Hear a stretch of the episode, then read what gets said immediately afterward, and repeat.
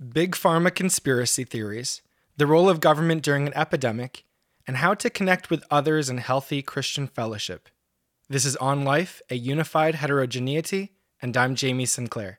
Episode 1. So recently we've been in the midst of the the COVID-19 shutdown and s- several people have communicated with me regarding some big pharma conspiracies. Uh, and f- firstly, let me say I am definitely somewhat skeptical of government, somewhat skeptical of big business, and somewhat skeptical of conspiracy theorists. Now, I, I, don't mean to use conspiracy theory as a pejorative or to say that it's necessarily false, but when people have a theory regarding a at the top conspiracy for something super evil, uh, I'm, I'm going to need some decent evidence to buy into it.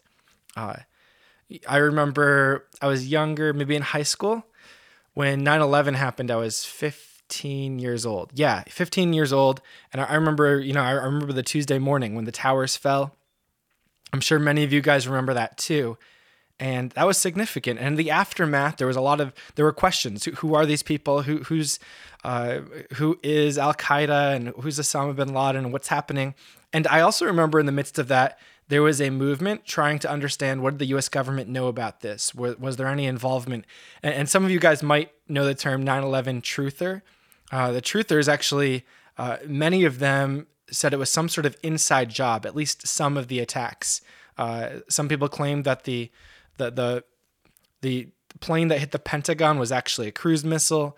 That the twin towers collapsed because there had been uh, not from the planes hitting them, but actually because there were explosives lining the the the trusses and and you know the the central beams that held the structure up. So there and there were some really compelling and interesting videos put together, and they, they made a lot of uh, observations that I think had some merit to them. But then they would like ultimately lead to this massive claim. I'm like, well, n- none of the other claims you made, although interesting and maybe somewhat merit- meritorious, those do not support this massive central claim. Similarly, what I've seen in some of these videos are are claims that that seem like clear and valid observations. One claim would be there's been an overcounting or or an overly generous counting of COVID-19 related deaths. Uh, and I think if this is the fact, then it's pretty concerning unless that's very forwardly stated every time COVID 19 related deaths are mentioned. Um, I've seen quotations from CDC guidelines that uh, uh, appear to, to be telling doctors if someone dies, basically for any reason, but if they test positive for COVID 19, it's a COVID death. And if somebody dies and they don't test positive, but it seems like it's COVID symptoms, it's a COVID death. Uh, I've seen multiple attestations from various sane sounding doctors uh, stating that this is what's happening. This is also a claim that seems plausible to me. Uh, it, it, wouldn't surprise me if this is the case. I don't know for certain, but it's probably true. And and it is troubling. Like I said, it's troubling when numbers are rounded up, overcounted, generously counted, but it's not being presented very clearly that this is the fact. Uh, and, and I think there are some possible explanations for why this is happening. One explanation is to justify the uh, very extreme response to COVID 19. I'm not saying the response, the shutdowns, closing schools, closing businesses. Uh, right now, I don't want to talk about that per se, but I want to say that those are massive and, and in some ways unprecedented responses to a pandemic. And overcounting could be to try to justify after the fact, no, this really was necessary. Look at all these deaths. Um, it could also be to incite further fear. Um, fear causes the masses to be compliant with kind of the, the, the dictates of those in charge. Uh, fear would potentially make the masses more readily accepting of a vaccine when it becomes available. So, so I could this is a, an interesting observation. It's probably true. I don't know for a fact, but that makes sense. And some of these conspiracy video theory videos that they're, they're presenting observations like this. But but the ultimate claim that I'm seeing is that Anthony Fauci, Bill Gates, and other high level elites are trying to downplay or even actively prevent the provisioning of treatments for COVID 19 in order to increase financial profits from an eventual vaccine. This is a massive claim. Uh, if this is true, it is great evil.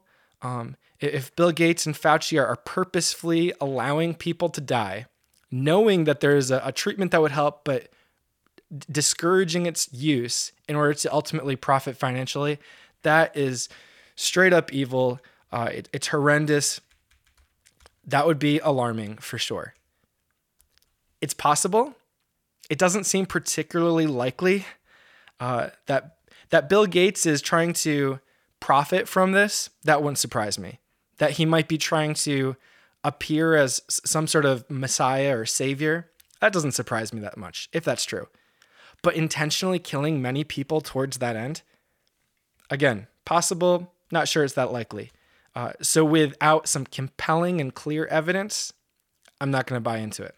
And there's little evidence that I've seen. Uh, again, an observation that the COVID deaths are being generously counted is categorically different from purposefully allowing lots of people to die to financially profit.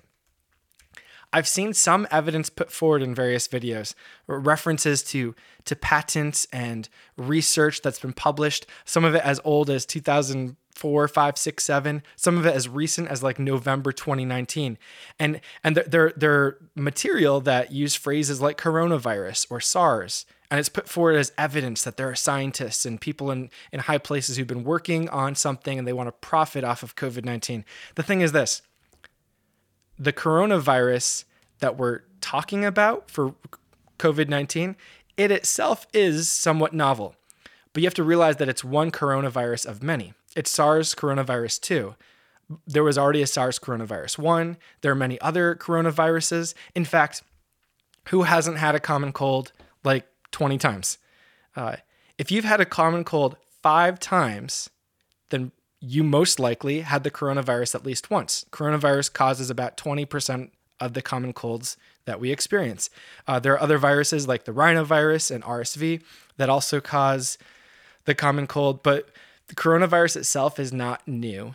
Uh, SARS is not new. There was a SARS epi- epidemic in 2002, 2003 in Southeast Asia. And so, yeah, th- there's been research into the coronavirus for decades. There's been research into SARS for almost 20 years now. So the fact that there's a patent somewhere that says coronavirus or SARS is not in itself at all meaningful regarding some sort of conspiracy uh, in regards to COVID 19 and the current crisis. So, yeah, in a nutshell, I'm, I'm always open to theories, but if theories don't have some clear and compelling evidence behind them, I'm going to dismiss them pretty quickly because this is just, uh, it's implausible. It, it, if it, if it's true and somebody finds some clear and compelling evidence, I will jump on board. But until then, let's think well for the glory of God. Uh, somebody else brought up to me just kind of the government's handling of this. They asked me uh, to explain how it's not the government's job to protect our health. Okay, well, I'm not sure like I, I 100% necessarily agree with that. I'm not an anarchist. I believe that government is good, that it's appropriate to have government. Let me briefly make a biblical case for government. In Romans chapter 13, the Apostle Paul's writing. He's writing to believers at Rome. This is the Roman Empire. Uh, possibly Nero is Caesar at the time. It's before the, the widespread persecution of Christians by the Roman government. But this is not exactly the ideal setting. And this is what, what we read Romans chapter 13, verse 1. Let everyone submit to the governing authorities since there is no authority except from God, and the authorities that exist are instituted by God. So then, the one who resists the authority is opposing God's command, and those who oppose it will bring judgment on themselves. For the rulers are not a terror to good conduct, but to bad. Do you want to be unafraid? Do you want to be unafraid of the one in authority? Do what is good, and you will have its approval. For it is God's servant for your good. But if you do wrong, be afraid, because it does not carry the sword for no reason. For it is God's servant, an avenger that brings wrath on the one who does wrong.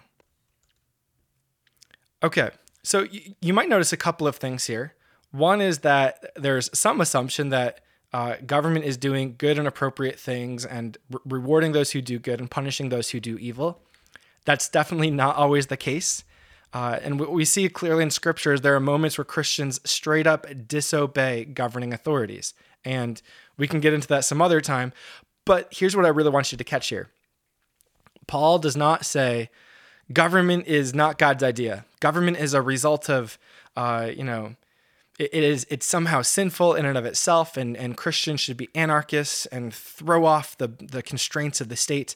Uh, I'm not an anarchist. I don't think the Bible teaches us to be anarchists. In fact, we see at times God using government in really special and significant ways. Uh, I'm not saying that government.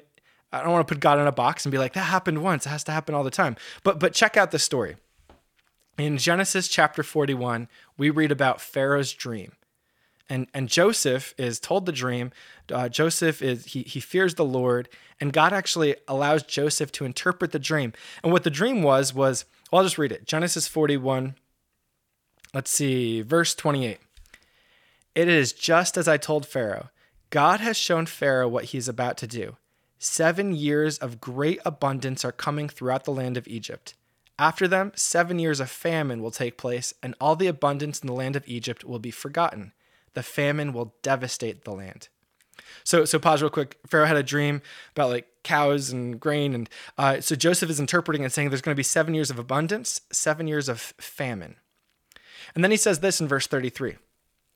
So now, let Pharaoh look for a discerning and wise man and set him over the land of Egypt. Let Pharaoh do this. Let him appoint overseers over the land and take a fifth of the harvest of the land of Egypt during the seven years of abundance. Let them gather all the excess food during these years, good years that are coming up, that are coming. Under Pharaoh's authority, store the grain in the cities so that they may preserve it as food. The food will be a reserve for the land during the seven years of famine that will take place in the land of Egypt. Then the country will not be wiped out by the famine.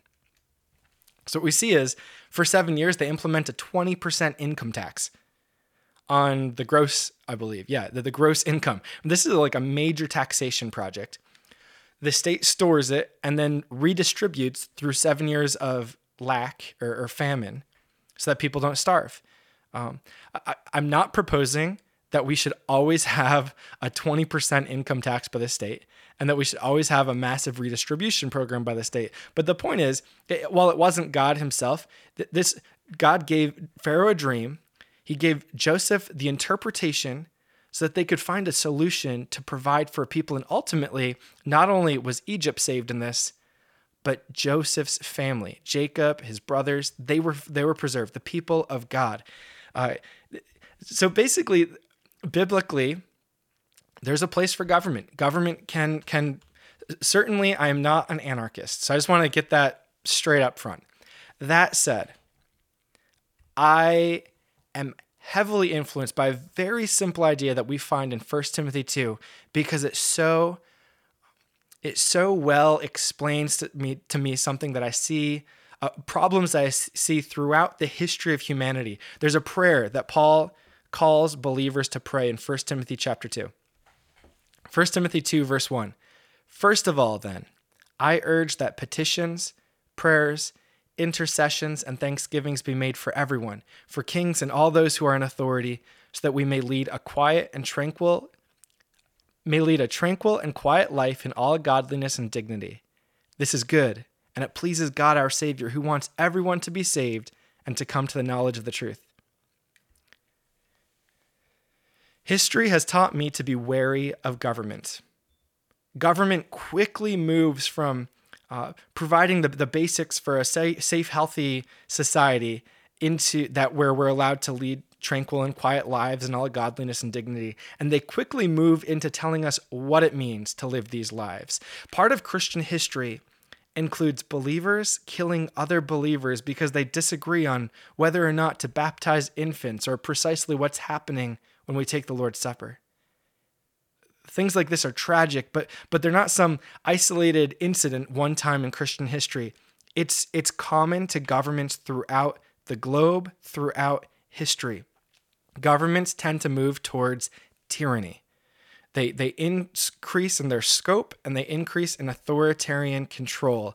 And this actively violates the spirit of 1 Timothy 2.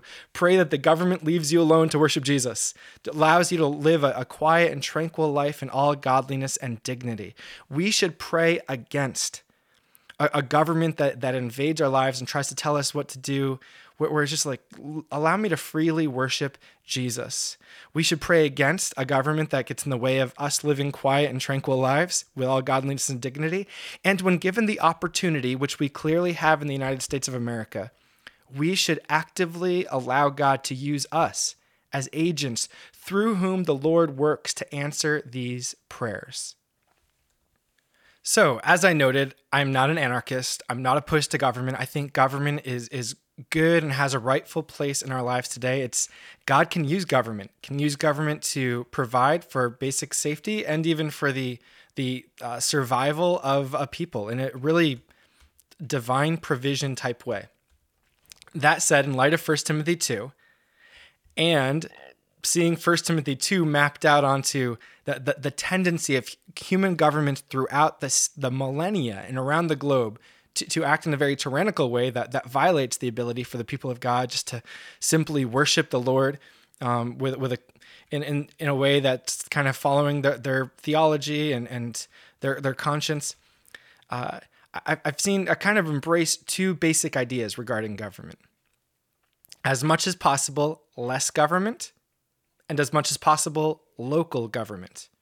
Let me talk about these two briefly. Uh, less means if, if, if there's a space where something could be maybe improved, is there a way for, for people to step up and serve in this space without government? Because the thing is, as soon as government gets involved, it's no longer people simply volunteering to help. Behind government is always a, a threat of coercive force, meaning it's radically different for me as your neighbor to be like, hey, it would be great if you donated blood at the, the Red Cross drive that's happening next week. I've donated blood a few times. I'm terrified of needles, so it always takes me like forever to work up the courage. Honest confession. Um, but it, it, what an amazing thing. But it's categorically different for me to suggest people donate blood than it is for the government to require people to donate blood. Because then what if somebody doesn't donate blood? Well, maybe they're not doing their best as a neighbor. Okay. But when the government starts requiring it, now all of a sudden there's there's some sort of list of violations potentially that could lead to a bench warrant and even arrest. And if they don't cooperate with that, how do they get arrested? People literally physically go and, and manhandle them and potentially draw weapons. And it just, that's when you get government involved in telling people what to do, that's the, the path it can head down. And it's like, hey, could we keep it in the domain of a suggestion? So, like, even with the government, maybe there's a good thing to do. Does the government need to require it or can they suggest? For example, with the shutdown, rather than the government mandating masks, could they start at least with a hey, we recommend all persons wear masks when in public. Uh, we recommend private businesses require people who enter to wear a mask. Switch to a no shirt, no shoes, no mask, no service type policy. Uh, private business could do that. The government could make that recommendation. That's less government, the, the government not needing to step in and be coercive in those areas. Furthermore, the principle of local government works like this. Uh, when, when government makes some sort of uh, mandate or, or, dictate that's backed with coercive force, uh, the more centralized it is, well, the more bad news there is if it happened to not be the best recommendation or mandate. Like if a mandate comes from Washington, it affects 300 and what 330 million people, whereas if a mandate comes from St. Lawrence County, it affects 107,000 or something like that. Uh, so so it radically changes the scope of what if the wrong mandate's given, how many people are affected by this? But it also allows people who are close to the problem and see how it works. A, a classic for me, I reference the early 2000s a lot when I'm when I'm talking about uh, political ideas because that's kind of my coming of age. I was in high school when No Child Left Behind was passed. And I remember thinking in that moment, this is a perfect example of why we want local. Uh, people in Washington designing standardized tests to, to judge schools on, Like the, people who understand these kids best are their parents, are their teachers. Uh, uh, like give parents and teachers the freedom to to connect with and uh, train and teach these kids a, a, a countrywide mechanism of standardized testing to to rate and score schools and teachers with. It's just it's it's going to necessarily not be fair and not really serve kids in many situations as best as they can be served. And so we want less government and local government as much as possible. That said, there are clearly there clearly is a need for local government. There's a need for state government, national government. I, I see appropriate scenarios for them. And I would add, uh, to the extent that it's it's ever appropriate to have uh, central and a big a big central government response to something, it's with something like a national pandemic. Um, certainly, I have lots of thoughts on particulars, and I do wish the government approached this much more from a uh, guidelines, advisories, and suggestions than a bunch of mandates and arresting people. Uh, but I, I, think yeah, I, th- I, think there's a lot more. There's a lot more of a role for government in a, a, pandemic situation than in a normal everyday situation. So I will not try to talk my friend, uh, t- to talk to my friend about how it's not the government's job to protect our health, um, because I think at times there might be a place for government to be involved in something like that. But generally speaking, smaller, local. My, big thought regarding the shutdown and COVID nineteen stuff is why not more advisory warnings and suggestions rather than the mandates? Uh, it definitely somewhat troubles me that government so quickly, even in America, where we really have a, a very generous and I would say generally very positive embrace of of civil civil liberties and freedom, there's still this tendency in a moment government's going to take control and decide what's right and force it on people through coercive force. Uh, that makes me pretty uncomfortable given the history of human governments and the prayer that we should pray from 1 Timothy chapter 2. Let's pray for those who are over us that we might lead tranquil, quiet lives in all godliness and dignity. A question that came in How to connect and truly fellowship in a world where busy lives and social media has made conversation and true relationship difficult. Okay. Social media can be an amazing tool to connect with people in your immediate vicinity, to connect with friends and relatives across the globes. But it's important to be honest about the role of social media in your life. It's so easy for it to become a time sink, for it to become toxic, for it to become something that just really it's it uh, it feeds like all the bad things and none of the good things. Um, I, I, think it can be a tool for really healthy and deep Jesus centered connections and exchanging interesting ideas and helping to shape us. But it, I, I would say the majority of social media use probably isn't that profitable. So be honest about the role of social media in your life. Be honest about all sorts of scheduled activities. You know, today it's so easy to fill our lives with classes and sports and trips and clubs. Um, and those can be great things.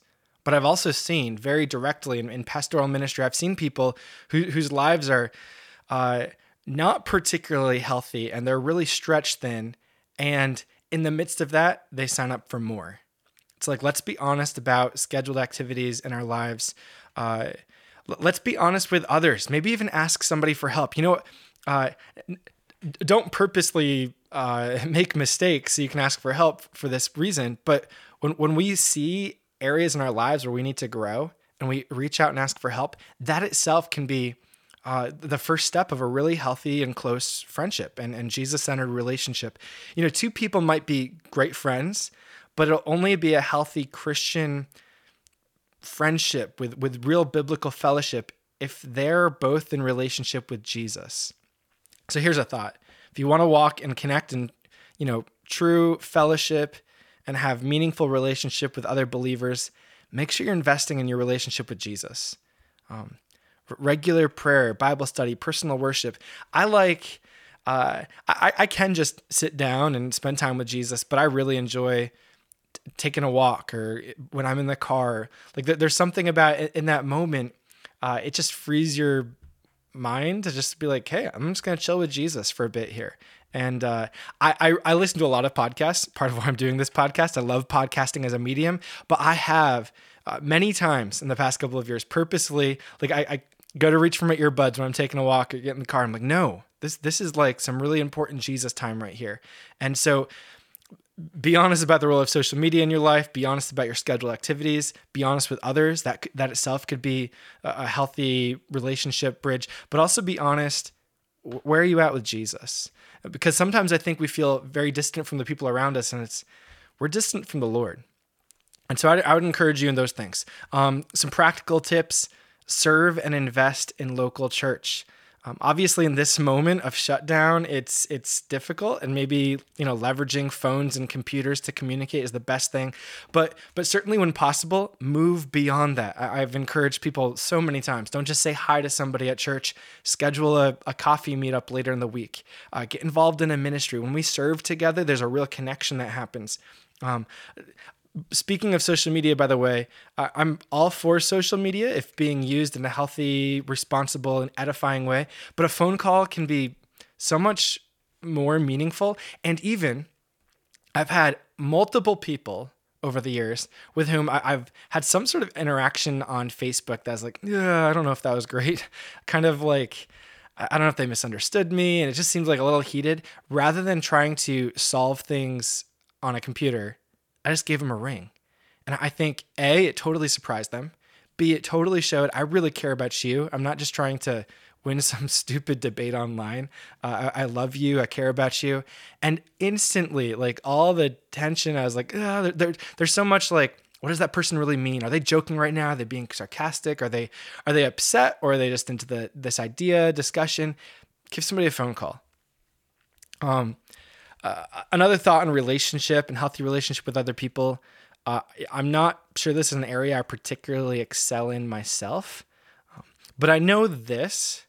There are a number of people who are welcome to speak into my life and they know it. And there are a number of people regarding whom I, I feel like I can speak into their lives as a friend. They're obviously, I'm a pastor for those of you who don't know so lots of people that I I feel like as a pastor I have a place to speak into their lives. But there are also people that I'm like just as a friend, I have a place to speak into their lives. And if if you're in a place where you have a healthy relationship with Jesus and, and there are believers in your life and, and you have a relationship with them where they're welcome to speak into your life, you're welcome to speak into theirs. I would say you're well on your way to some really healthy, good, godly relationships. Spend time with those people, invest in them.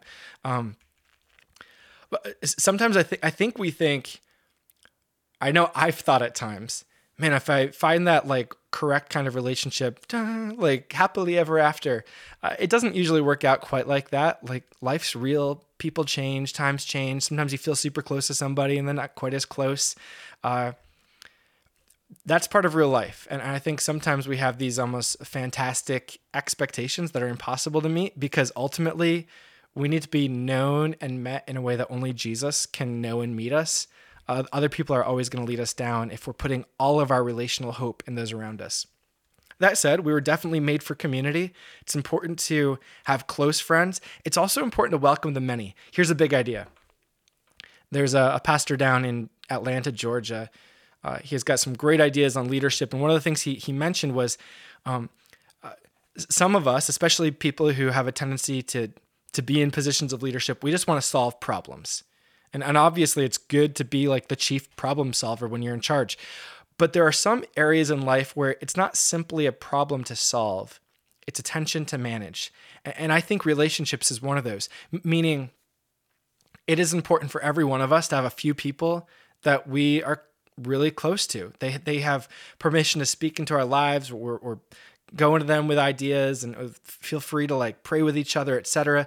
But we also want to be welcoming to the many be, be prepared to, to host and be hospitable towards the stranger, the alien. That's part of our biblical call is, is to, to be that kind of Jesus welcomed the multitudes, but he also lived life with the 12, right? There, there's kind of this both. And there are seasons. There are seasons where maybe you feel like God's saying you really need to invest in and focus in a few close key relationships. You know, maybe for the next six months, every Friday night or Sunday afternoon, I'm going to invite over like one of three people or maybe all three, and we're just gonna like grow real close in a bond. But there are also seasons where it's like maybe every week I'll have a, a different person, some coworker, a, a neighbor, uh, somebody I met in church but I'm not close to, like welcoming the stranger. And it's it's it's wrong if it's one or the other. It's it should be both. And maybe in certain seasons there's an emphasis on we're really gonna protect carve out a family night and protect that time or an emphasis on we're going to like connect with new people and host somebody. You know there's a program at st lawrence university right here in the town i live in where there are international students and they actually allow people in the community to kind of like host an international student. You could connect with them and you commit to you know being in their life regularly over the course of a few months. Like so there are moments for that and, and it's there are seasons. And so i just want to encourage you certainly uh, we are made for relationship, relationship with Jesus, relationship with people around us. It is important as Christians to be in Christian fellowship with other believers. So invest in your relationship with Jesus. Be honest about social media. Be honest about activities. Be honest about some areas where you're weak. You need to grow. Be honest with others. That actually itself might be a, a gateway into some significant relationship. Serve, invest in local church. Um, and remember, there's a there's a tension, and there's not it's not a problem to solve. Of we need some close friends, and we need to welcome the many. Well, this has been fun. Thanks for joining me in this. I'd love to hear from you guys. For information on this podcast, go to jamiesinclair.com.